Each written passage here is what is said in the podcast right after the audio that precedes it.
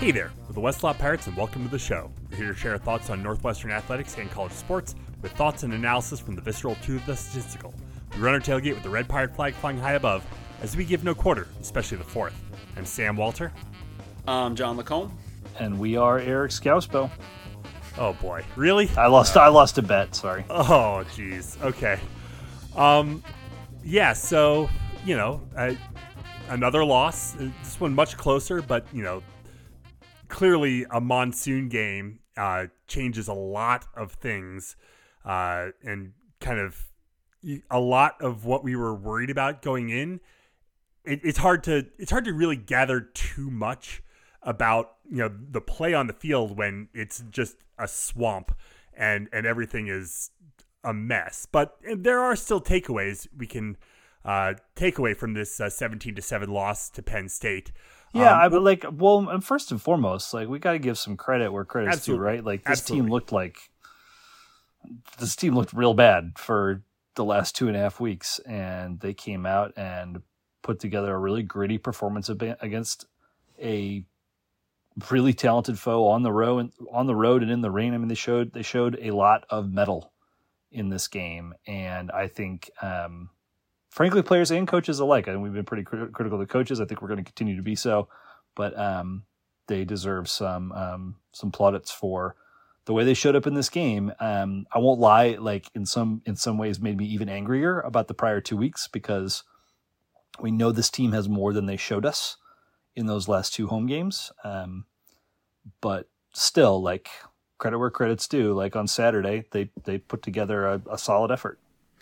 Yeah, I mean, there the weather piece of it is such a titanic factor. Um, I mean, you're absolutely right. I mean, again, on under blue skies, this one may go a lot worse, and that's one of the things we were joking is like, don't gamble, kids, because like this was a, this was a 25 to 26 point 26 and a half point line depending on where you looked and mother nature threw that right out the window um, and ultimately so many of the things in the weather i mean people are going to focus on our absolutely atrocious rushing line i think at the measure of the day and again the, the score kind of supports it though i think between the weather and a mix of luck and you know, some other stuff that we'll get into. Just a lot of breaks went our way. I mean, this was a game that had eight turnovers, and as a point of reference, like we made a couple great tackles that were instrumental in forming enforcing a couple of those turnovers, but there were eight total turnovers in this game. Penn State running backs, three running backs fumbled a total of four times. None of those guys had lost the fumble coming into this game, whereas we've been one of the more snake bit teams on skill position turnovers so far this season. None of our skill position players had a turnover. I mean, Ryan Hilinski's in the pocket, which wasn't even really weather related. if you simulate this game a bunch of times, like the turnover like distribution is going to go against us a lot more than it went in this game. But it just to say it was a crazy kind of game. I think to Scuzz's point and, and taking positives out of this, one of the most refreshing things I took out of this game is a lot of dumb shit happened in this game, and almost all of it was done by either Penn State or ESPN. So it was nice to see Northwestern kind of on the outside looking in at so much of this idiocy. I mean, the the I feel like the ESPN piece we're probably just gonna like sprinkle in our pissed offness at various points, you know, relative to different things that they did. Um, the uh, really, I'm so glad. Let me just say, I'm so glad ESPN really cornered that Northeast New England market that is at the heart of the Big Ten by showing Aaron Judge, Rutgers highlights, and UConn highlights throughout the game. Just, just I'm really, really like setting it up for the core audience with that. Um, but and, and of course, I mean, you know, to to be fair, the Aaron Judge piece was like all weekend long, so it oh, wasn't God. just. I I was pissed. At, I was pissed about Aaron Judge cut-ins last week yeah. during during Clemson NC State because they're just stupid. And for me, it was something I'd heard about so much, and I was like, I I've heard about this so much. It sounds so bad. I'm going to experience it, and we all experienced it in the moment. As bad as the dual screen was, the fact that they were using the audio from the baseball and that we were all watching. I mean, hell, I have a big TV and I'm still trying to focus in on a split screen, realizing I think we just forced a fumble, but there's no sound, and it's only on half the. I mean, we were all losing our mind, and we'll we'll get to some of the other stuff, but Penn State was was the real head scratcher because, I mean, we we talked at length about their two big this two-headed running back that they have at monster uh, two-headed monster they have at running back and at the end of the day, those guys combined for 173 yards. Um, but the road to getting to that was such a crazy road. And I think the the thing that was so dumb and football is just dumb sometimes and and there's just dumb pieces of it and one is th- like okay taking out a back who's got fumbleitis i get it was so obvious from the start of this game that the football was coated in bacon grease. Northwestern was having trouble even executing center to quarterback snaps.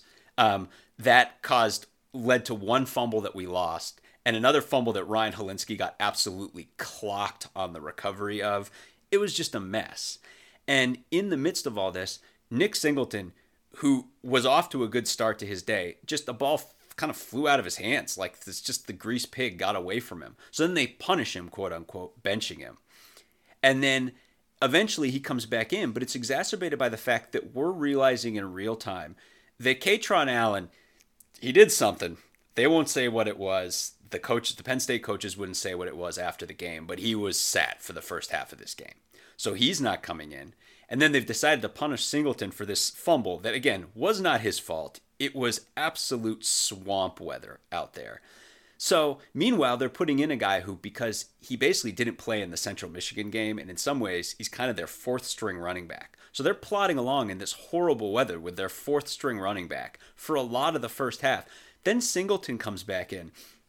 I actually went back and tracked it. Let me see if I can pull it up here because it was so hilarious. So, Singleton comes back in and he there's a period of time where he comes in, he rushes for 4 yards, then for 7 yards, then for 11 yards, then 2 yards for a touchdown, then 5 yards, then 19 yards, and then fumbles a second time. He had been their entire offense for the entire preceding quarter but then Rod Heard makes an unbelievable tackle and an unbelievable hit in slick weather. And then they cut to James Franklin, who's doing that like, derp, you gotta be tougher, derp. And you realize, oh my God, they're gonna pull their best player for the entire rest of this game. And that's exactly what they did. And then Allen came in in the second half, and then he fumbles, and the other running back fumbles, and the dumbest thing of all is they eventually put Singleton back in because, like, by the musical chairs of fumbles, now he gets to go again at the end of the game. But the whole reality was Penn State was just a total mess with what they were doing with their running backs, and the weather was crappy. And they still ground out 220 rush yards. But again, these were not Northwestern problems. And if anything, Northwestern was exacerbating Penn State's issues by making good tackles. And I think that's one of the themes that we wanted to get into. Great tackles. Yeah. Hel- helmets on balls. Um, punching balls out. I mean, like we, we, I said last week, like we've seen conference play enough. We've seen how the physicality changes, like whether or not, um, this was a different level of effort and performance from the entire team um, in a conference game. And so, like, yeah, like yeah, it could have been worse in in a situation where you you know you're dealing with Nick Singleton cutbacks and uh, double moves and things that are a lot harder to do in in rain weather. But um, again, credit where credit is due. I mean, these guys stepped up after two pretty rough weeks. Um, improved their tackling, improved their physicality, uh, improved their their ball awareness and um, playmaking, and like that's that's massive. That's exactly what you want from this defense, and it does not absolve some of the um, strategic problems. It does not not absolve some of the um, issues with uh, you know that we've seen over the last year and a half, but um, I think it portends some. I don't know. I think we have a sense of what we're going to see the next four or five weeks from Northwestern's defense, and there's a there's a path to at least competence there. And especially with as big of a mess as the uh, the West is in the Big Ten, um, who you know we'll we'll talk about that in a little bit, but um, you know want want to just kind of go back to to the defense here, and you know how much of you know the the game plan was predicated on the weather and how much of it was we're actually opening up the playbook? Well so i think the big thing about the defense is the and and i so there are two things and the first thing to lead with is i think the good piece of it and that's the part that scuzz was just focusing in on when you factor in the fact that we now know, right, that this has officially come out, I think just in the last day or two, that Coco Azema is done for the year. Yeah, um, that's just, brutal. just a heartbreaker. A, a, a, huge, a huge loss at safety, um, obviously. The lineup we played the vast majority of this Penn State game in, considering that, is almost amazingly one of the better lineups we could put on the field, even if we rewound all the way to the start of the season and it's not a lineup that works against every team. To your point about weather, Sammy, it certainly is a lineup that works in a in weather where the other team's not throwing. But the the the lineup that we had out there was the the standard lineups, the standard running backs linebackers you're used to, Bryce Gallagher, Xander Mueller, but Grayson Metz playing the star, or in this case, effectively just as a third linebacker, with Rod Heard back at safety that is the best for everybody. Rod Heard, the best possible use of Rod Heard is as a safety in a run heavy defense. Rod Heard's at safety against a team you know wants to run. The best things the tandem of Rod Heard and Jeremiah Lewis do is get upfield and hit. They were phenomenal at it in this game. Heard had that um I mean Heard's that play that's an all Big Ten level play. I don't know how to describe it any better than that. In dry weather, who knows if it's a fumble? Who cares? It was a perfect play. He reads the play, comes all the way from flat footed back deep in the secondary and the safety, fills the hole, gets his head on the ball, and blows his man up. And the best part is, all four of the secondary starters had a play exactly like that in this game. Lewis had almost the exact same situation on a third down run where he blew up a running back, came up, filled in the hole. Garnett Hollis, he's young, but going back to the whole thing about uh, teams that want to run the ball, Garnett Hollis is enormous and loves to hit he had a play where he blew up the running back and forced a fumble, got his helmet on the ball. Same thing. Came up, made a hit like a linebacker. And then, of course, Cam Mitchell, I think, was our leading solo tackler on the day and was just, to your point, Sam, about scheme. Cam Mitchell was given free reign and kind of let loose in the way that this to this point in the season we've only seen Coco get get that kind of freedom and be utilized in that kind of way. And they turned Cam loose in this game. He was in the backfield on a couple of plays and made a couple big time plays. So the four secondary guys um, just were really given that freedom. And I think the flip side of all of this is you're praying in a situation like this that a team is not able to locate and is not have a willingness to throw the ball a ton. And that's a big if, but who cares? Like we've got Wisconsin and, and uh, Iowa coming down the pipe, and in this game it was god awful weather. So it's what you want, and you can't ask for anything more. And factoring in the fact that um, Gallagher and Mueller had great days tackling. What more can you want? Especially in wet weather, you want all your guys to come up and make tackles and make hits. No one blew tackles. Everyone did their job. Like you can't ask for more from from your back seven. Can we also shout out uh, Jordan Butler and Jason Gold, who got on the field for the first time in a really, really long time? Really that, great to see them out there that was great. And I think there's there, there's the piece and and Sammy, this is something you and I know, right? That we've been watching for weeks Jordan Gold, you know, running out of the tunnel, being one of the last guys to run out of the tunnel, going over to the trainer table, getting taped up. You can just see how day to day he is and how it's been that way for a long time. And obviously, we know because we haven't seen gold in like a year and a half, right? The gold's been in, in the exact same boat. these guys, to an extent, are being pressed into service. They know as well as anybody that this is a massive position of need, and we need bodies and we need guys out there. And it's it's rough. I mean, I'm sure they'd all like to be healthier. It's been a rough road for them, but you're absolutely right. The effort these guys have put in to get back on the field and get back out there and contribute to this team. Like, what more can you say, right? It's been such a hard road for these guys, and they're they're absolutely earning it. Um, so in in a larger sense, we continue to have the exact same problems on the defensive line that we've had from the very beginning of the season. It's our Achilles heel. It's what's hamstringing this defense. It's why, again, with all of the mess that Penn State was dealing with in terms of their own inner internal politics mixed with a you know absolute monsoon, they still put up 220 rush yards. It's that's why. It's just you're trying to minimize the damage. And again, we have no way of knowing under blue skies where Nick Singleton's not fumbling and can cut back like he wants to. Like, this is why we're the number 13 run defense in the Big Ten.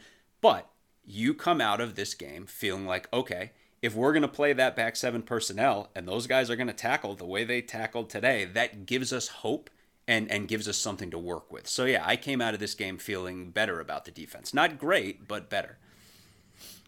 Yeah, I, it's it's hard for me to juxtapose what was definitely a better performance with what we talked about last week and some of the just like real schematic deficiencies of O'Neil, um, to put a name on it, you know, of the last year and a half. And I think, like, I'm happy to see that we we did something. We shifted things up. We we've you know apparently laid out uh, an approach that you know should be mostly effective against what I mean, three of the five remaining West opponents. Um, but I, like it, it's it still belies kind of this. Um, I think I think a lot of people, a lot of a lot of listeners, a lot of people on Twitter and you fans all over the place, right? They want like, is it because we don't have the players, or because our we made like an absolutely horrible de- defensive coordinator higher. And I think like it's a little bit of both.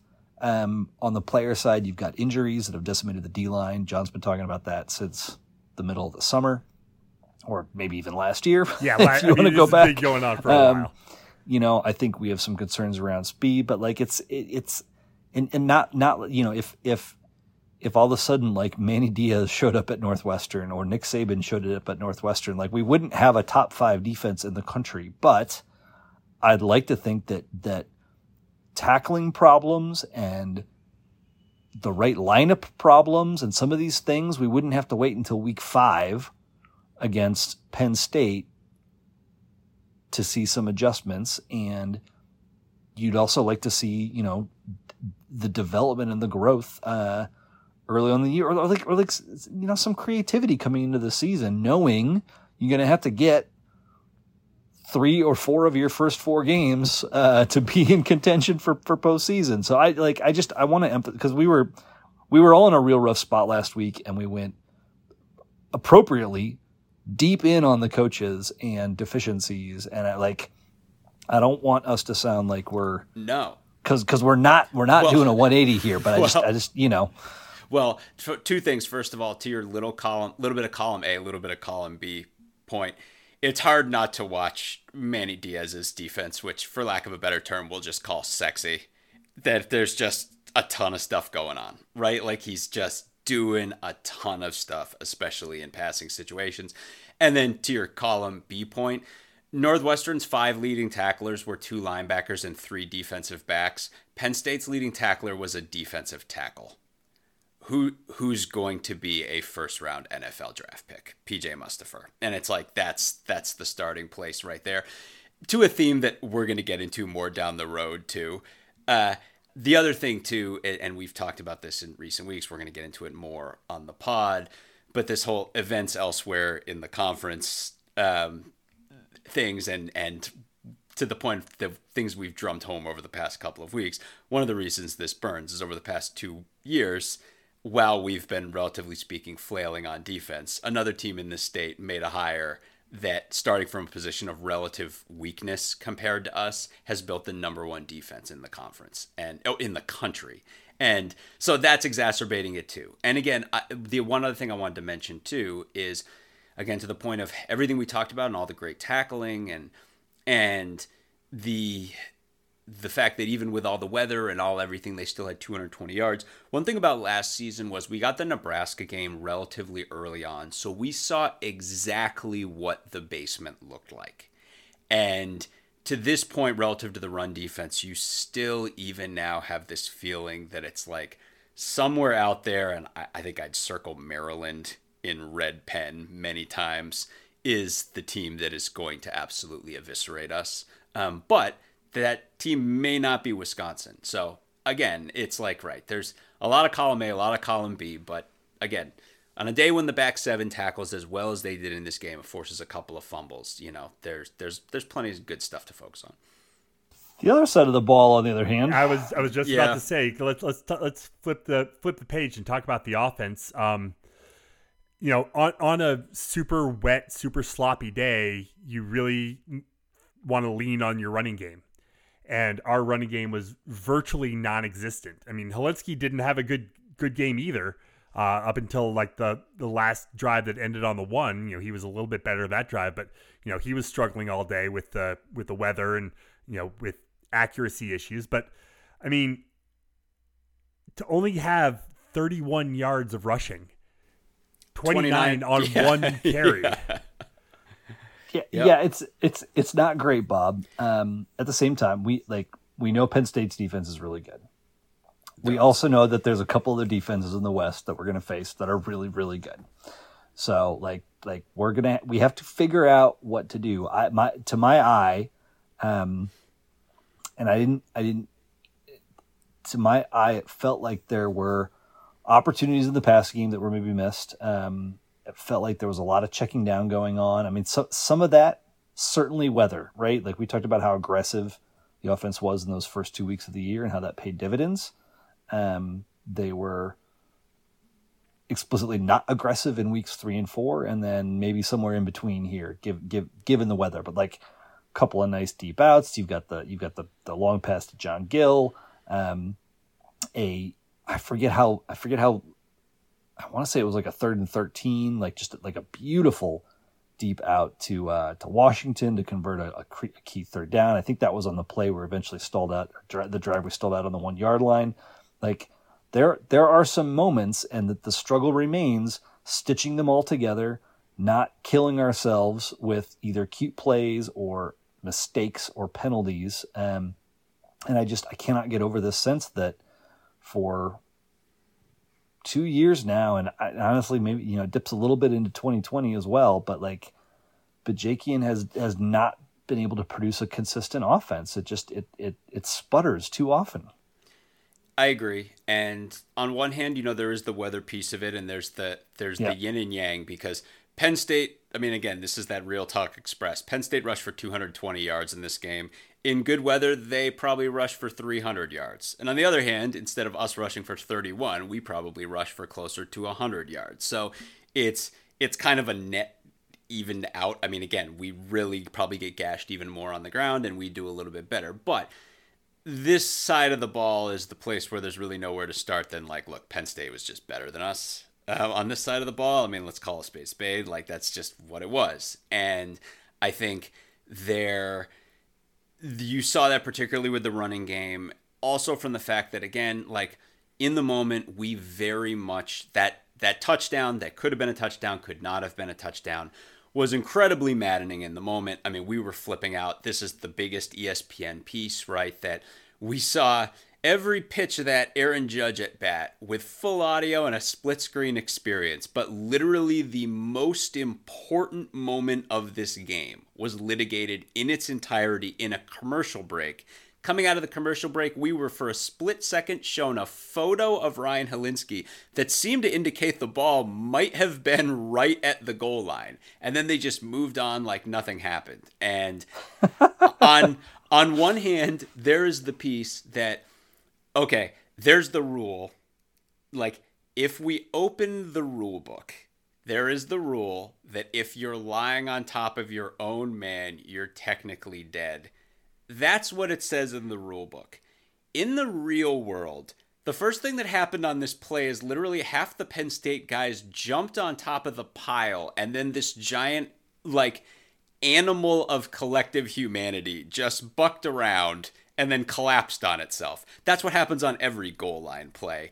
And then you just sort it out afterwards. And what it seemed to show is that it was basically a coin flip whether or not he was down before he got into the end zone on that. And look, I'm not saying, in the smaller sense, I'm not saying that this was necessarily a touchdown, just that, I mean, what a shit show of a broadcast that this is not focused on for an extended period of time.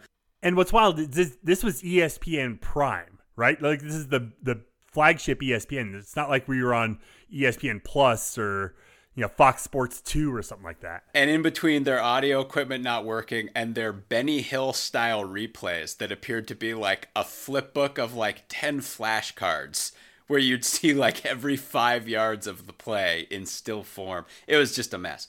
But the larger point, right, is okay, so let's say we score that touchdown. We got 14 points on two drives.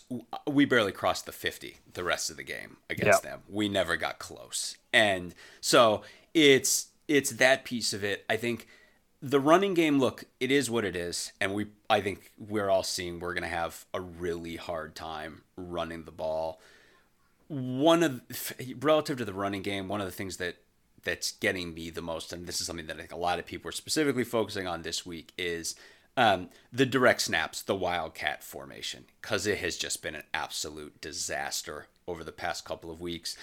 Poor Cam Porter, who I mean, we don't know, but and maybe I'm just scarred by a couple years of the Isaiah Bowser experience where that poor guy was on a bum wheel and we were just throwing him into the line, but it just doesn't seem to me like Porter is at 100%. And if you're just giving him an offensive set that is doing nothing more than effectively asking him to move the pile, I don't know what you're going to expect to get out of that. And it's funny, we saw a fair amount of Anthony Tyus in this game, especially early on. It almost seems like they were dipping their toes in integrating him into the Wildcat package. And I'm almost like, Counterpoint, here's another idea. What if we just don't do that package? Well, we just I, that's not the regular offense. That's not dipping your toes. I mean, he ran yeah. plenty of it last year and it didn't go well. I just I hate I hate that that package has no there's no counter. Right. There's, there's it's it, it is it is singular in this in this way. It is very similar to some of our biggest issues we had with McCall, where he would run these, you know, these these situation or, or gadget things that that just like there was no counter. It's just kind of like a weird thing in the middle of of uh, whatever the broader scheme and plan was. And if you're never like, if you're never running jet sweep action, or you're never, um, I mean, like you know, we don't want Cam Porter to be throwing out of that formation a lot, but like if you never do anything but but just run with the Wildcat guy, um, yeah, yes, there are multiple gaps, but guess what? There's 11 players that can fill those gaps. To your to your point, literally you said there's no counter.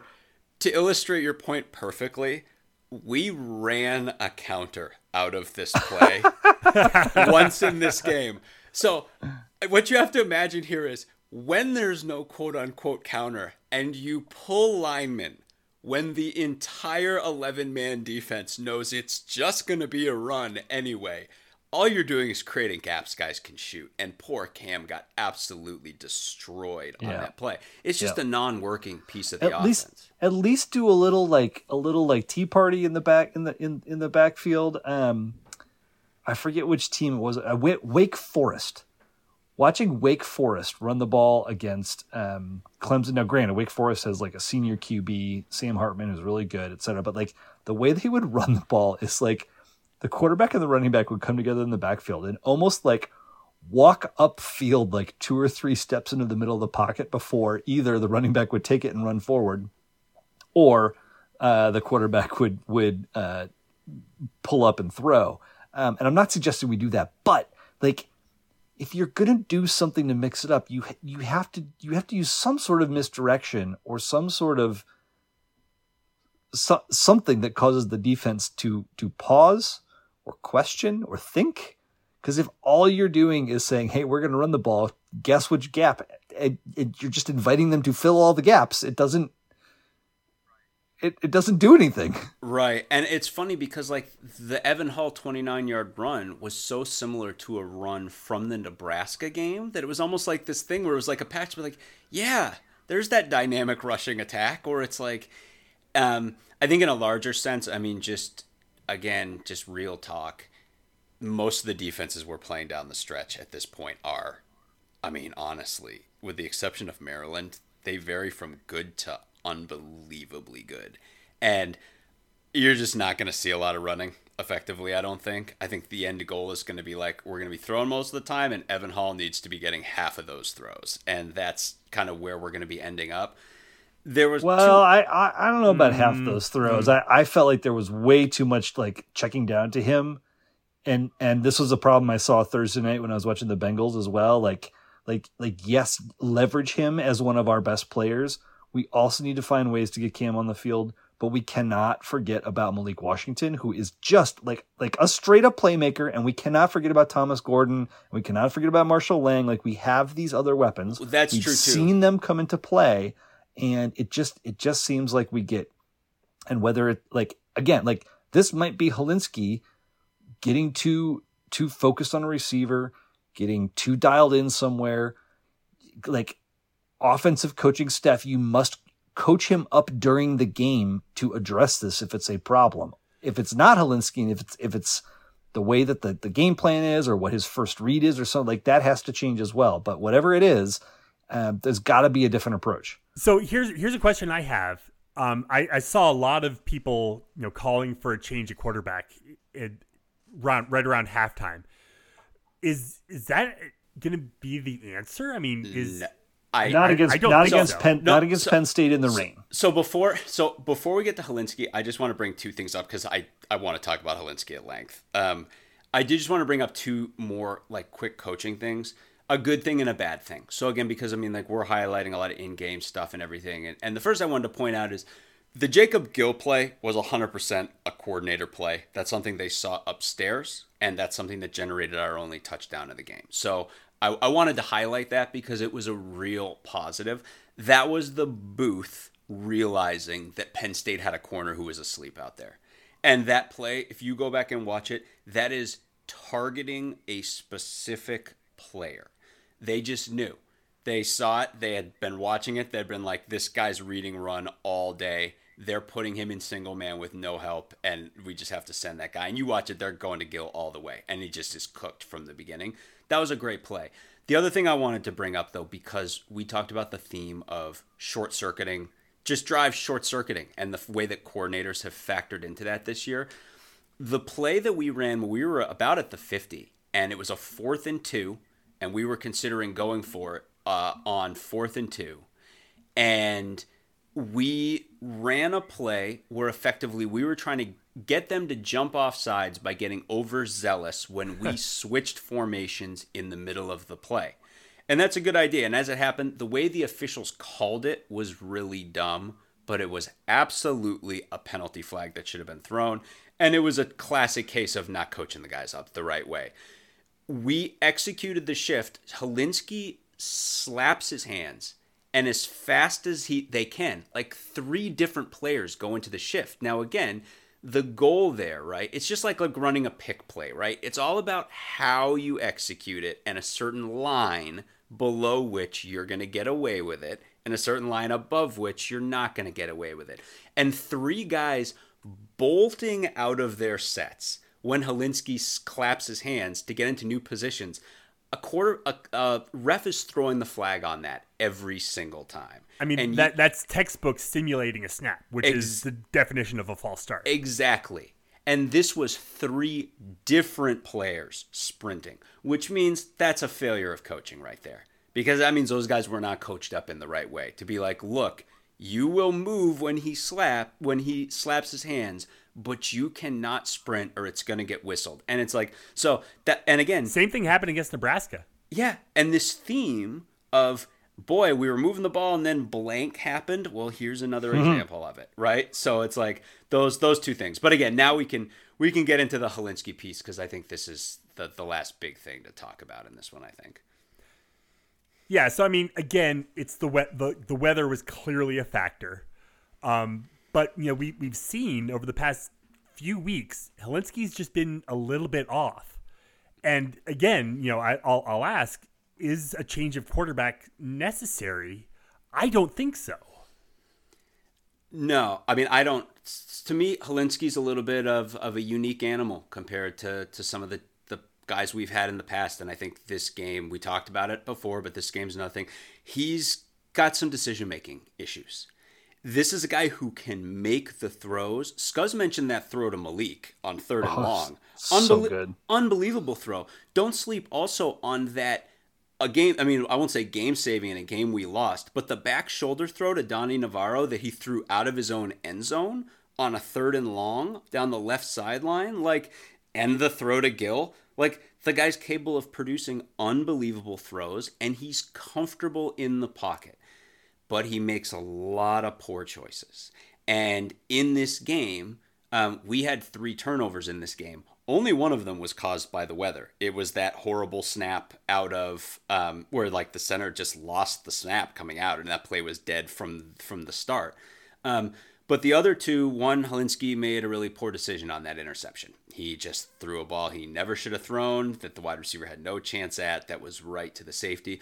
But the fumble where he got hit, it was just him sitting in the pocket way too long. Like he didn't get great protection from right tackle, but it was okay. And honestly, like this is a situation where I'm sure he was told, like, look, this defensive line's three times better than any defensive line you've seen to this point. They're going to get to you, get the ball out. And it was just kind of watching it in slow motion where it wasn't blind side. You're looking, being like, you gotta get get that ball out, get it out, get it out, get it out, and then he gets blown up and the ball is down. And it's just like those are some little things. And again, he's got a cannon for an arm. He's pretty accurate. He can make all the throws, but a mix of some of these poor decisions and the, the scheme that in a lot of ways does not help him. This is why he's, I think, currently like the 11th ranked quarterback in terms of passer rating in the Big Ten right now. And it's because of these little things. And again, this more than anything else on the offense is going to have to be the thing that gets fixed because to, to Scuzz's point, tight ends, short throws, long throws, hitting Malik long, like finding the right ways to integrate Evan Hull. Like, we're going to throw to win the rest of the season. Like, that's the way that it's going to be. And it's going to take a lot of effort by everyone. And, and Hilinski's going to be a huge piece of that. Well, it's such a, it's such a difficult balance, right? Because, like, that sack play you're describing, John, like the mo- like the moment you take it, it and I, I'm assuming that sack was early in the game, right?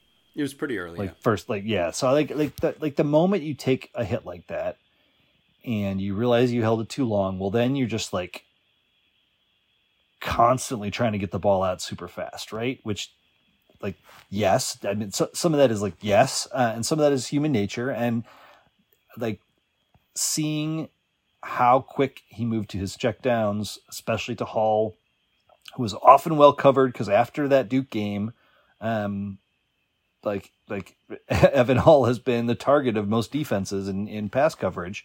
They know that that he's the safety valve. He's the the you know I don't want to say the primary receiving threat, but a an oft used receiving threat.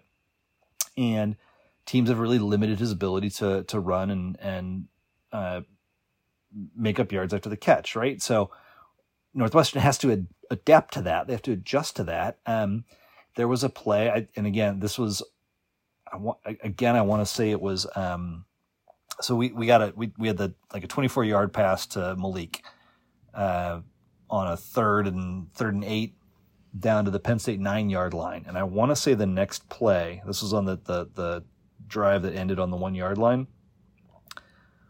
I want to say the next play, yep, it was an incomplete pass to Evan Hull, first and goal. And it was a, a short little out and Malik Washington was wide open going in the end zone. Now, I don't know the timing. I can't see the lanes from the pocket. I don't know if the pass was open, but that play was a microcosm of what I felt like I saw the entire second half of like like like the the balance is just off. It's either being held a little bit too long or we're checking down too quick. And John, to your point, like that, that's what they need to fix. That they need, they need to get that sorted so that Hilinski's got the right time to view the field, the right time to attack. Like he's he's got the arm, he has the accuracy, he's got good targets, and right. he's got a, a, line that that's decent in pass pro. And so this is like this is right. what like if like if you just switch to Brendan Sullivan, that that is not going to produce a no. better passing attack. What that would produce is a more of a running threat from the quarterback. There is an argument based on past Northwestern seasons. Maybe it's something that is something that you want to explore. Mm-hmm. I'm going to posit that against the Wisconsin and Nebraska defenses, I'm sorry, the Wisconsin and Iowa defenses that are like tailor made to shut down any running things from happening, that that's maybe not the best plan of attack. Um, you, you just you just triggered my Northwestern cynicism reflex, and I'm like, Northwestern would somehow address this by randomly bringing Jack Lausch in for certain singular plays, and oh, the whole defense goes, "That guy's gonna run." Jack Jack Lausch in the Wildcat. oh, jeez uh, but it's but to, oh, poor yeah, Andrew Marty. Yeah, but to your so to your point too. I mean, you're you're right. I think about the mobility piece um, because uh, on one hand, you're like, look, a confident, strong quarterback who does not get squirrely in the pocket solves a lot of problems. But what you do end up with against good rushes, and this happens against Penn State, is I mean, if we juxtapose against a guy where, you know, on a team that right now is looking like they might win eight games, Duke, like Riley Leonard, right? Like that's a guy who always has that piece, right? Where in the breakdown, he's good in the pocket, but he knows when to go. And he's like, all right, time to go. This play's dead. I'm, I'm off, right? This place does, is dead anyway. Yeah, this place is is dead anyway. Hilinski doesn't have that option, right? Like his option in that situation is throw it away or go for the hero ball. And he has that like I can get it in there. I got I know I can get it in there. Defensive lineman's bearing down. I can make this throw, right?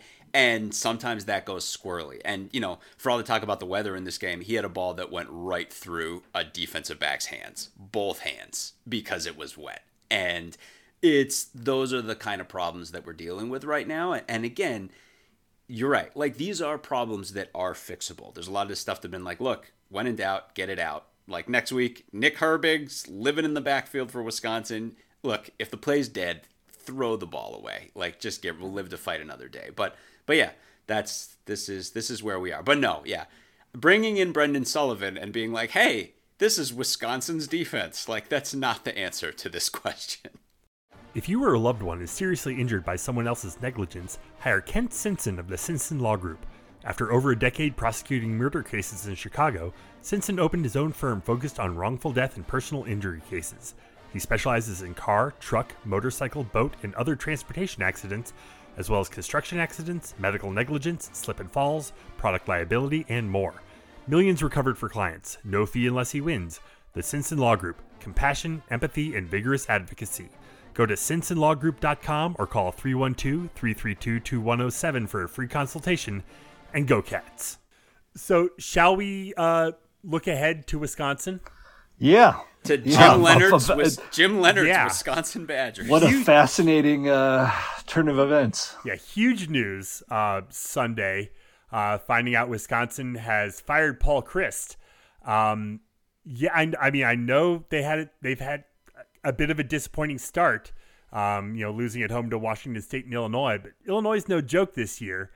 Um, Paul Chryst is a really good coach, uh, and they decided to pull the plug. I mean, the, the biggest thing I can think of is that they want Jim Leonhard to be their next coach, and then they're giving him this giant runway to you know to basically audition for it because like Jim Leonhard, who we have been saying for a while, is should be a head coach somewhere in, in college football, now is a head coach in college football, and you know Wisconsin is going to give him every opportunity to win that job. I mean, like, so yes, but sure. So Paul Chryst won double digit games his first three years at Wisconsin 10 and 3, 11 and 3, 13 and 1 in 2017. Drops to 8 and 5 in 2018 got back to 10 wins, 10 and 4 in 19, and then 4 and 3 in the COVID year, whatever, 9 and 4 in 21, 2 and 3 in 22. But I think the problem is that for the last three years, everyone's been circling Wisconsin, and they have been. I don't want to. I don't know if they've been out of the division race early, but they've been like they've been pretty soundly beaten in the division race. Um, I mean, six and three last year. I think I think Iowa went seven and one. Uh, do I have that right? Um, so I I think there's probably been a lot more noise at Wisconsin about Chryst in particular. He's not a particularly fiery head coach. There's there's no, this really no, funny this is a really funny video that Big Ten Network made. Um, having each of the coaches introduce themselves and and and say who would play them in a movie. Um, hysterically, it was released after the Scott Frost news. So Scott Frost was not in this video. I like I wish I could I could hear what his comment was, but like I like somebody said Tom Cruise that might have been Harbaugh. I can't like you know, guys were having fun with it, right? But like making some crazy stuff. Paul Chryst was the last one in the video, and Paul Chryst said just deadpan, "No one would make a movie about me." so like, I like I th- I think he was a like yes, Sam to your point, he was a good coach with a very strong track record, but the trajectory was was falling off from where Wisconsin had been like the dominant force in the West for the better part of the you know Big Ten division era. And that seems to be changing. They have, they have not run the ball consistently, which is their bread and butter. It is the, it is who they are. Um, we talked about some of the offensive line problems and, and like, gosh, there's like, that's I, it right I, there. I, I want to say their stuff rate. If, if I'm recalling some of the, the preseason preview stuff, like their stuff rate last year was like abysmal nationally. That's not Wisconsin football. How's that possible? So I, I think it is more about Chryst and less about Leonhard himself. Um, although these two things certainly dovetail together. Right. I mean, ignoring, um, the northwestern piece of this and the the parallels to problems we're having. If you look at Wisconsin and Iowa on the offensive side of the ball, two teams that have done the same thing the same way for so long, and it's just stagnating right now. And that's the piece too, where on one hand, Sam's absolutely right. I mean, like if you look over the past like three, four years, Wisconsin literally has the most eligible coordinator in the entire country. There's no hotter job candidate. And there was talk earlier in the season that, look, they'd already put the succession plan in place. So, in this sense, they're just accelerating the timetable on that. So, that's a hell of a chip to be able, I mean, that's a hell of a chip to be able to play. But in the larger sense, I mean, just so everybody knows, to Scuzz's point, Wisconsin's ninth in the Big Ten in rushing right now. That is stunning for Wisconsin.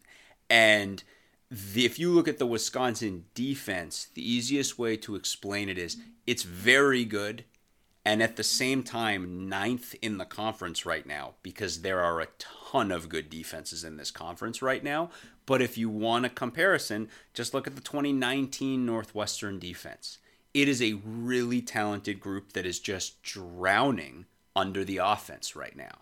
And if you look, I mean, the Illinois game, classic situation. You have a situation earlier in this game where Graham Mertz just feeds one to Illinois in a brilliant Ryan Walters pressure pressure package. Illinois starts at like the 20. They get down to the 1. Jim Leonhard stones them four times at the one yard line, and then Illinois gets bailed out on a BS pass interference play, and then they get in. If there's not a better metaphor for what Wisconsin's defense is dealing with this year, they're just buried under their offense. And it's, I mean, again, you factor all this in, and Scuzz's point, this kind of downward trajectory. Like, it's not too surprising that the Wisconsin fans demanded this and that they pulled the trigger on this. They they also have a first year offensive coordinator, and this is this is this is tricky. Um, Bobby Engram, uh, well known wide receiver from the NFL for many years, played at Penn State, has been an NFL assistant coach, um, most recently with the Baltimore Ravens, like wide receiver coach and then tight end coach. Like, by the way, the Ravens have had a pretty damn good offense. Um, particularly the tight end, I'm thinking, uh, over the last few years, um, with Lamar Jackson as QB before coming. And, and, this is the first time he's calling plays as a, uh, as an offensive coordinator. I'm sure that that factors into it a little bit as well. Um, it's going to be really interesting to see because like Wisconsin's problem is not defense; it's on the offensive side of the ball. I don't expect Jim Leonhard to have the the tools or the pedigree or the experience to really change that. So um, this does seem like while while I think the move is probably more about like we got to do something. We like Chryst is a problem. We can solve it at the end of the year, or we can solve it now now and maybe have a chance to hang on to Jim Leonhard. Like like that that checks the boxes. Um, but I don't expect like I don't expect some you know halcyon days of Wisconsin offense performance on Saturday as a result of this change. No, I mean like you you can't make a, a coaching change in the middle of the season and then expect like something completely different to happen. I mean that's just well Georgia Tech reasonable. won. Yeah. So well, yeah, true. I mean, well, I mean, Nebraska, hell, yeah, Nebraska yeah. held Nebraska yeah. held Indiana to sixty something rush yards. There are times when your coach is like a real net drag on your team, and then there are times where like you like the writing's on the wall, but it's not gonna you know move the needle. Right. I so here's here's something that kind of came out. We mentioned this earlier, and you talk about our approach to Wisconsin because there's kind of two pieces to this, right? On one hand, yeah, like Wisconsin's down. On one hand, these numbers are bad. On the other hand, their last two games are against Ohio State and and again, how many times is this going to suck to say? The number one defense in the country in the Illinois Fighting Illini. So that's their last two games, and it's been a rough road. When Wisconsin played their FCS opponent, they won 38 0. And when they played their crappy FBS opponent, they won 66 to 7. Wisconsin's capable of pile driving teams on the ground. And again, there's that thing. We are still looking for the basement of this run defense based on what's going on going on on our offensive line. Wisconsin can absolutely do it. Now, the way we're going to handle this situation is they'll go two tight ends, and we'll go Grayson Metz and Rod Heard at safety. They'll go three wide receivers, one tight end. We will go Grayson Metz, Rod Heard at safety. They'll go four wide. We'll go screw you, Grayson Metz, Rod Heard at safety. We are going to dare Graham Mertz to throw the ball and beat us. This is just the approach that Northwestern's built for. That defensive unit is so much better than the next best defensive unit or combination Northwestern can put on the field. We all know the Graham Mertz experience. This is part of the road that led to Paul Chryst being fired. He's been better this season. He's had a horrible overall career. Um, He's currently, I think, sitting as. But he, fifth. he went twenty one of twenty two against Illinois. That's true. He, will not yet, yeah, not this he, weekend. Yeah, yeah, not this weekend. Yeah, and seventeen of thirty two with two picks. Yeah, no, he was horrific against Illinois. Illinois also put him on the ground five times, right? Yeah, they got so, a really good D. And and we probably are not going to do that, but I think we know Wisconsin's bread is just not buttered at wide receiver, and Graham Mertz is not a world beater at quarterback. And to a larger point, again, this team played two bad run defenses earlier in the year and won 104 to 7 over two combined games. So it's like don't expect that they're not going to eat on the ground against us. We need that back seven to tackle the way they did in this game, and we need some breaks, and we need Graham Mertz to be the Graham Mertz we know and love. I like I I get what you're saying with the FCS and the New Mexico State comps. I think the real comp here is Washington State. So Washington is a weird game. Yeah, it was a weird game. Washington State got some breaks. Um, you know, they held Wisconsin to only 14 points. Wisconsin, I think, fumbled the ball a couple times, but at the same time, like Wisconsin did not run the ball super well. Four yards per carry, uh, got a Mertz pick. Um, so like, like there's there, there's a path here. Uh, you know, Washington State has not covered themselves in glory since this game. They got you know they, they did beat Cal this past week and they got smoked by Oregon.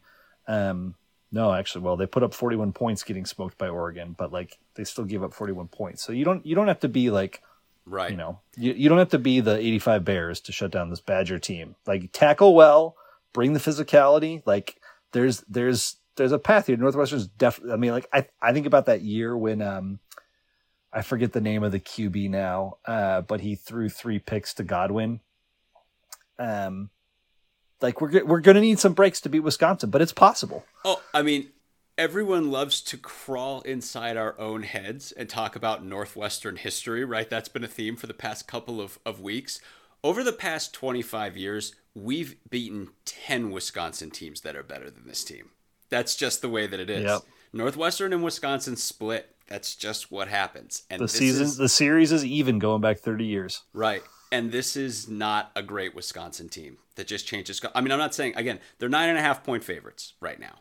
But, 10 now. Or 10. 10, 10 yeah. point, 10 point favorites. But the Washington State's a great example. Wisconsin's defense was great in that game. Their offense was kind of bleh, and they lost. And that's exactly the kind of game we're looking for. Um, they, they also beat us 35 to 7 last year with like virtually the same personnel. yeah, I know. True. Yep. So now that was at home. So like, but um, again, like tackle well, bring the physicality, and we got to figure our shit out on offense. But yep. Yep. It's it, this is this is not the I think you know I think the thing we all agreed about coming out of Penn State like we were texting each other like immediately found alignment around like well that could have been a lot worse but hey we have a lot more optimism about next week. Yeah. Right. And it, it's homecoming too. So, you know, a, a, lot of people are coming in from out of town, including uh, me, including Scuzz. So, you know, definitely come by our tailgate in the east parking lot right by the right by Wildcat Alley. C- um, celebrity tailgate guest Chris Giannini from uh, many many outfits, uh, including Winning Cures Any Everything. One of our one of our, our good buddy is flying up from Memphis. He will be at the tailgate. He is a um, he's just a, he's just he's like just one of the greatest fun. people. He's super yeah. fun. He's so great. Um, and, and an encyclop an encyclopedic uh knowledge of football. Like just awesome. Yeah, it's Scuzz and I's 20 year reunion. So, um, and you know, we're we're signing up for all kinds of events, and by signing up for all kinds of events, we mean the East lot under the red pirate flag. That's where we're going to be. Um, so if anyone who else is in that class, you want to come visit us, come by. But yeah, it's we've we've heard from a couple other people that might be dropping by too, and I think we're expecting to have an absolutely great time. It's going to be a lot of fun. Um, interestingly, uh, the East lot may not be there much longer, as we uh, yeah as, as we found out. Um, just a little bit of behind the scenes here, uh, inside baseball. The reason our podcast was a day late last week was we were we were tipped off that there might be some sort of announcement about the new stadium uh, coming out, and we were waiting to see if we could either confirm it or it, you know, find out a little bit more. And we we couldn't, and then on Wednesday, uh, classic big announcement right after we push go on the pod. Um, and the announcement comes out. Uh, they finally released plans for the new Ryan Field, and oh my god, it looks incredible. It it also looks like it holds sixty thousand uh, rendered people, which as we know is not reality. sure, sure. It yeah, does. 60, it, 60,000 60, rendered people equals about 35,000 real people. Yep. But it, like I, this hits so many notes for for not just me, for all for us as we've been talking about this for a couple years. We've you know, we've heard some stuff. Uh, we heard some stuff during the season last year. We heard that there was a, you know, the committee that was kind of exploring options. They were they were they were they were pretty set on reducing the capacity of the stadium, something I think we all believe very strongly in because it's going to well, improve. And let's talk about that because that that is one of the biggest things to, I, I've saw people complaining about is why are you reducing uh, capacity? And I oh think it's God. it's simple. I'm like it's, that was literally know, like top of my list. Yeah, it's yeah. Like, like like Northwestern knows what our fan base is. Like at at best, we have about 30, 35,000 people who could, who would come to a game everything at everything after that is going to be is opposing team fans. Well, so, and and and and at least a sixth of that is opposing fans. Right. And it's like you want what you want, exactly like Sam said, you don't want to be pie in the sky about these hidden tens of thousands of Northwestern fans to come. You want to take everyone who might come and you want to provide them with the best possible experience so that they do come while at the same time capping the amount of crazies from other teams that can come in. And this does all of that. I think, too, between you, Scuzz, who I know you lived in Dallas for a while, um, and then um, Kevin Trahan, who, you know, notable Northwestern uh, alum, um, who lives down, I think he may live in Austin or in yep, Central Texas. Does talk, you know, talking about that w- one of the big templates for this stadium was Austin FC's stadium, brand new soccer stadium down there. It's just an absolute world class facility. In a lot of ways, this stadium is a bigger version of that with the overhang, um, which of course is so nice in bad weather, but just looks beautiful. Um, and, and will and yeah. will amplify the sound in the stadium. And mm-hmm. what was interesting is, you know, looking at the all of pretty much everything that came out uh, from the team and you know from the from the department was basically a pitch to Evanston, like, "Hey, let's get this done." You know, they're talking about how they're like it's going to reduce light pollution and sound to the surrounding areas outside of the stadium. So, like the, the neighborhoods are are would be less affected. One in with reduced, I mean, with what twelve thousand reduced capacity that's mm-hmm. going to um, you know make make game day some game days uh, a little less chaotic. St- still thirty five thousand people coming you know coming up to Evanston, a, a, town that is does you know does not have the infrastructure of a Columbus or an Ann Arbor uh, to support that. But I think like the the beauty here is for ev- like whether it's the overhang, the better sound, the aesthetics, um, all the talk is you know a concourse and, and, a fan experience that's more on par with with what you know the New Welsh Ryan Arena, which has been wonderful from that from that perspective.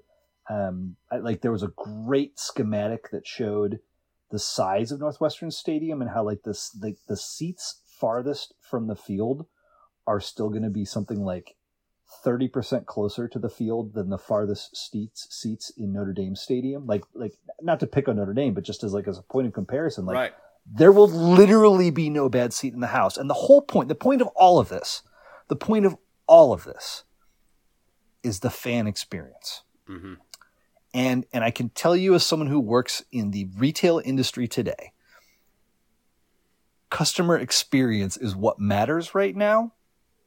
Um, especially for a I'll call it a luxury good like like a college football game. Um,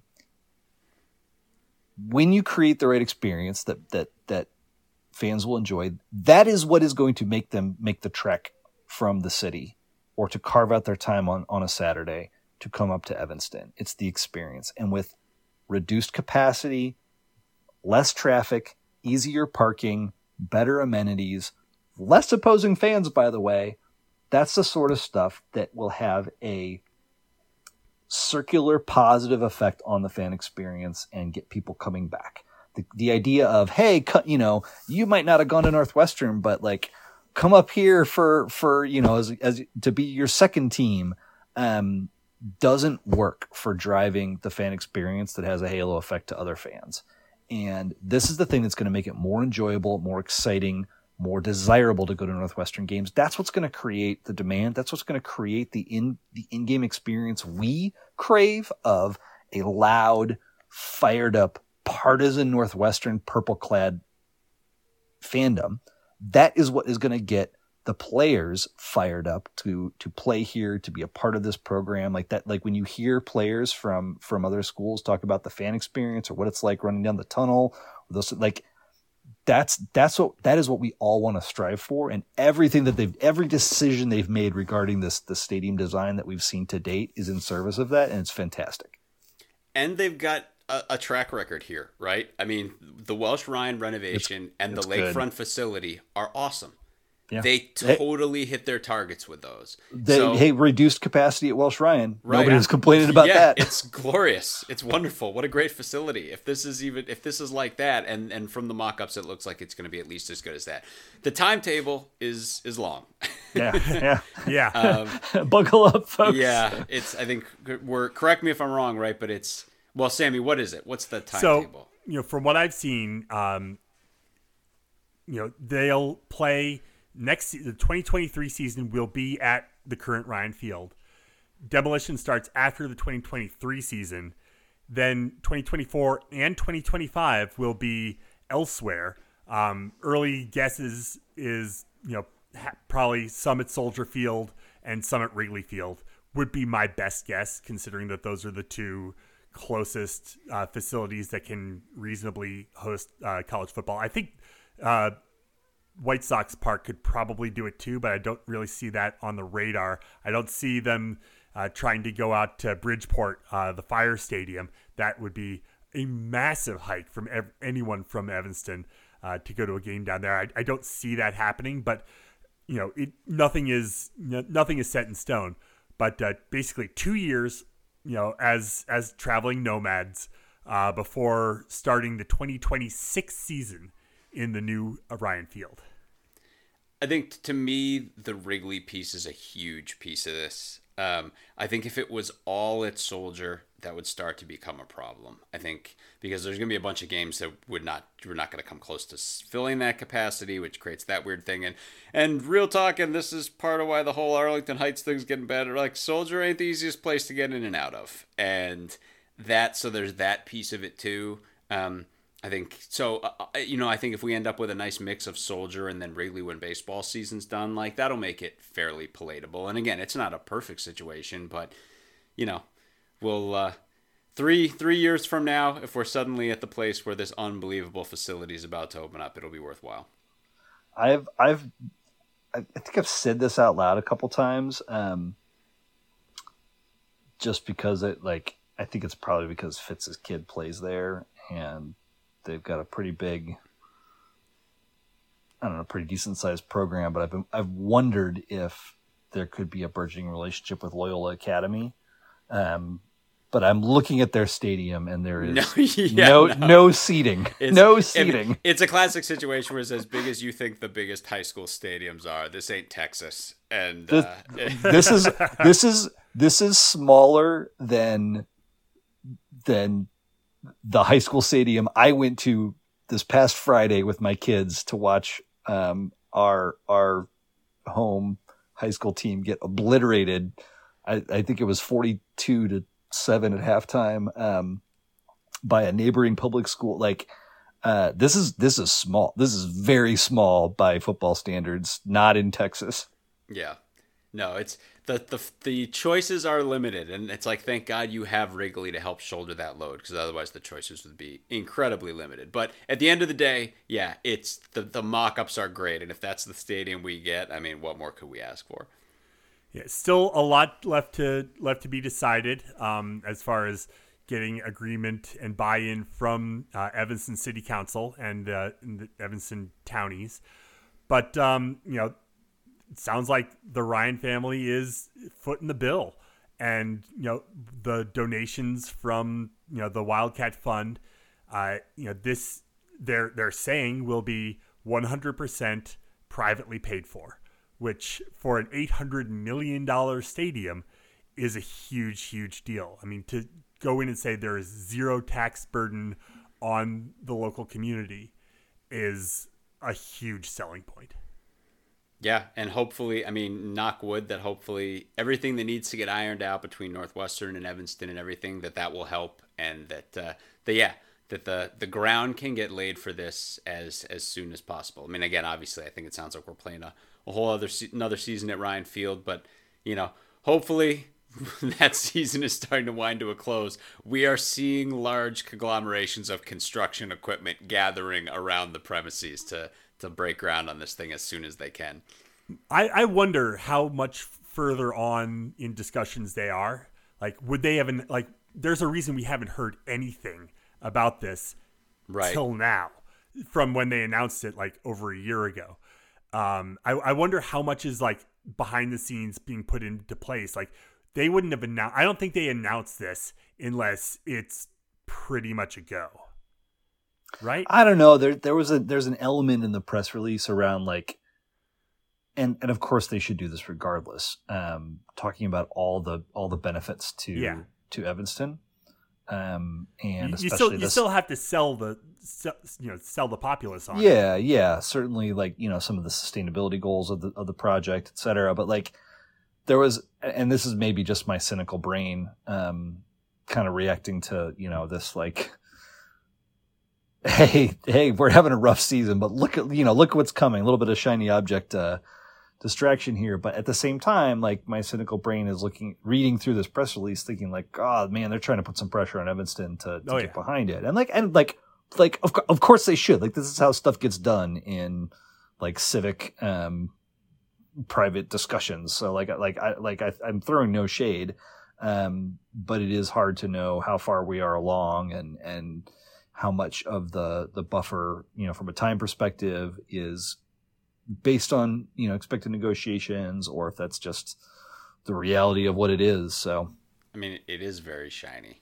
I was looking at. I was looking at. I, I mean, look, Scuzz. There's nothing wrong with just you know printing it out, huddling uh, in your bed, and just staring at yeah, that. If that's yeah. what gets you through. God well, I'll, I'll I'll say it was an intentional choice by the three of us that uh, we talked about the Penn State game, the Wisconsin game, yeah. and then the stadium because we didn't want to be like you know right uh, supporting that cynical narrative. Right. Um, so just you know, quickly running through uh, the rest of this weekend's games. Uh, you got Nebraska Rutgers on Friday. Michigan, yeah. Um, Although Nebraska's a three-point uh, favorite uh, on the road. Real quick to Scuzz's point, I bet you Wisconsin. I bet you Nebraska rolls them.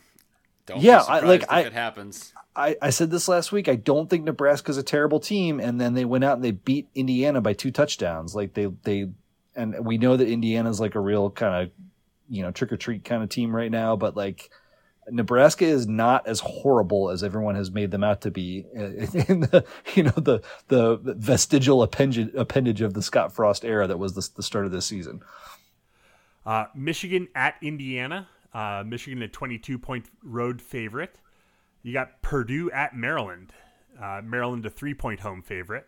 That's going to be an interesting game. That's a really um, good game. Yeah. Purdue, Purdue, is like Purdue beat Minnesota last week in a in a result that I think shocked the hell out of all of us. Now, yeah. Mo Mo uh, Ibrahim did not play in that game for Minnesota, um, which certainly explains some of the Gophers' struggles on offense. But um, Purdue's D is looking way more legit than we thought it would be. I and, know, uh, shocking. I like I'm stunned. So I mean, like this this is another great t- you know going up. They haven't gone up against an, an, an exceptional QB yet, so this will be a very interesting test. Uh, you've got Ohio State at Michigan State. Um, Ohio State a 25 and a half point. Remember back favorite. when we thought that was going to be a good game? yeah, yeah I, I, I, I, was I was reflecting on my preseason previews, and, and I I really got Michigan State wrong. They have they have failed to integrate um, the the transfers that they used to try and bolster their team again this year. Um, the offense is a train wreck. I thought Payton Thorne was a really strong QB coming back, and he's struggled. Like I, they're you know Jalen Nailor graduated. I think I think all their big wide wide receivers graduated. They just have like really struggled to figure out what the hell to do. Kenneth Walker too. Yeah, and uh, Iowa at Illinois. Uh, oh Illinois, boy, a three and a half point favorite. The over under 35 and a half let's hold a hold a few 35 and a half. If this yep. game hits 35 and a half over that's a flipping miracle. Oh my god. Um, I, I mean the, the single thing i'd be looking at most in that game is can chase brown get yards against that iowa defense? If he can that's ball game. Illinois might roll iowa. If he can't and iowa's d is legit really good he might not be able to then then hide your kids from this one I mean, Michigan ran for 172 yards against them last week. And yeah. I realize that's Michigan, but um, yeah, Iowa they, just might not be a good football team. Like they're, yeah, yeah. interestingly, Pete Petras didn't have a terrible game last week. Um, that's that's generally been their problem, but like. I watched we, a couple you, horrific throws from him. Though. well, and their offensive line, particularly their tackles, are just so lightweight. Oh, it's yeah. just freaking weird. Like I, I was going to do this thing where, I, where, then I just don't have the time uh, to do this sort of thing. But I wanted to go back and look at, um, like Iowa game day press releases from like five or six years ago, or even three or four years ago when they had you know tackles that are now in the NFL. Um, and I like I can tell you anecdotally that like you go look up some of the some of the guys that were playing tackle for Iowa um, three, four, five years ago, they're all listed at like 320, 325. Tristan, Tristan Wirfs' chest is as big as most of those guys on that line, right? The current Iowa tackles are weighing in at like 305 and 308. They're giving up 20 pounds to their predecessors. And if you think that doesn't matter, go watch the Michigan defensive line ragdoll these dudes over and over again. Yep. Yeah, like it's so weird. Uh, nationally, uh, I, I think the best game could be TCU at Kansas. Two undefeated Big 12 teams. Yes. Game day is there. Crazy. How, like, Kansas, Lance Leipold. I just, I, I, I got to shout out. So, Sammy and I freaking went to Kansas in Oh, how many years ago? That was a, 2004. yeah, that's right. Uh, Sam, I'm pretty sure you flew to Chicago from Vegas and we jumped in the car and drove down to Lawrence. Um, had a great time. I'm pretty sure it rained. Oh, it I was know pouring. Northwestern. It was absolutely pouring. Northwestern won. Um, give the Kansas fans some credit. They stayed and sang Rock Chalk Jayhawk in the in the rain. Um, we had a nice time, and I'm just I'm so freaking excited that KU football is It's- on the map and they're getting game day. I'm honestly like they've been great. I'm so happy for this. I'm so happy they've got game day. Their schedule's so ridiculously backloaded that they have like they still have TCU, Oklahoma, Oklahoma State, Texas, Adrian Martinez led Kansas State. That so that's going to be a problem. yeah, I mean, hey, if they if they get a split over the last heck, if they go four and three down the stretch, that's a hell of a season for Kansas. I mean, they've the, the start that they've staked themselves to already is is fantastic. And, you know, TCU, uh, first year with Sonny Dykes, you know, taking down Oklahoma last week. And not just taking them out, but like with a Destroying you know, with a them. vengeance. Suddenly, Oklahoma's everyone's punching bag. Yeah, Yeah. that was uh, a nightmare. Yeah, Brent Venables hasn't exactly brought the culture quite yet. Not yet. Um, UT, Utah UCLA should be a fun one. Should uh, it? I don't know. Isn't Utah- UCLA hot garbage? No. Oh wow, they're, five and zero. Oh. Five and zero. How did I miss that? I mean, they're on the West Coast, and you know, you're on Yeah. the East Coast, and there's an East Coast bias. So there you go. I do have East Coast bias now. The one game that I want to randomly highlight, and this goes back to something where, like, after the Duke Kansas game, Scuzz was very much like, Duke looks good. And I was like, eh, I'm not ready to buy in yet. Well, right now, Duke's what, four and one? Their schedule, starting with Georgia Tech this weekend, is so flipping easy if you look at their schedule, now this is not to say they're going to win all these games, but like Georgia Tech, BC, Virginia Tech, Miami, these are all bad football teams. And Duke's been pretty good so far. And right now, their path to at least eight wins is looking pretty good. So keep an eye on that because, like, there really aren't a lot of players in that side of the ACC, and right now Duke's looking like they can rack up about as much as many wins as as anybody. So keep an eye on it. Uh, anything else to mention before we get out of here tonight, guys? Just come hang out. Come hang Um, out. We're going to be there early, early and fun, and we're going to have a. It's going to be a good crowd. And We'll, pro- we'll we'll probably be hanging out afterwards as well for a little bit. Like it's yeah, it's gonna be um. All we're- three- I like. We, we we've said it before. Like this this season ain't for the wins anymore. This season is for is for the uh camaraderie. it's for the hang the camaraderie, the hanging For the out, hang, yeah. the tailgating. Like all three, all three pirates with the Chris Giannini bonus. Like I'm telling you, what more could you ask for? It, you'll you'll have a great time. Come on by. our buddy Jack's been shouting out uh, uh, Daniel's bratwurst on uh, on from the tailgate on Twitter. Um, They're Daniel- they're something Da- else. They are so good. Yeah. yeah, Da- Daniel's been making this recipe for God, 15 years now. I don't know. Um, it's good stuff. Swing by. So uh, with, we'll go ahead and leave it there for tonight. Uh, head to our website, westlotpirates.com, where you can leave comments and questions. Find us on Facebook, Twitter, and Instagram at West Lot Pirates, and email the show, westlotpirates at gmail.com. Tune in next time as we give our visceral and statistical views on Northwestern athletics. Look for us in the west side of Ryan Field flying the red pirate flag, because we give no quarter, especially the fourth. For John Lacombe and Eric Scousbo, I'm Sam Walter. Thanks so much for listening. We'll see you next time.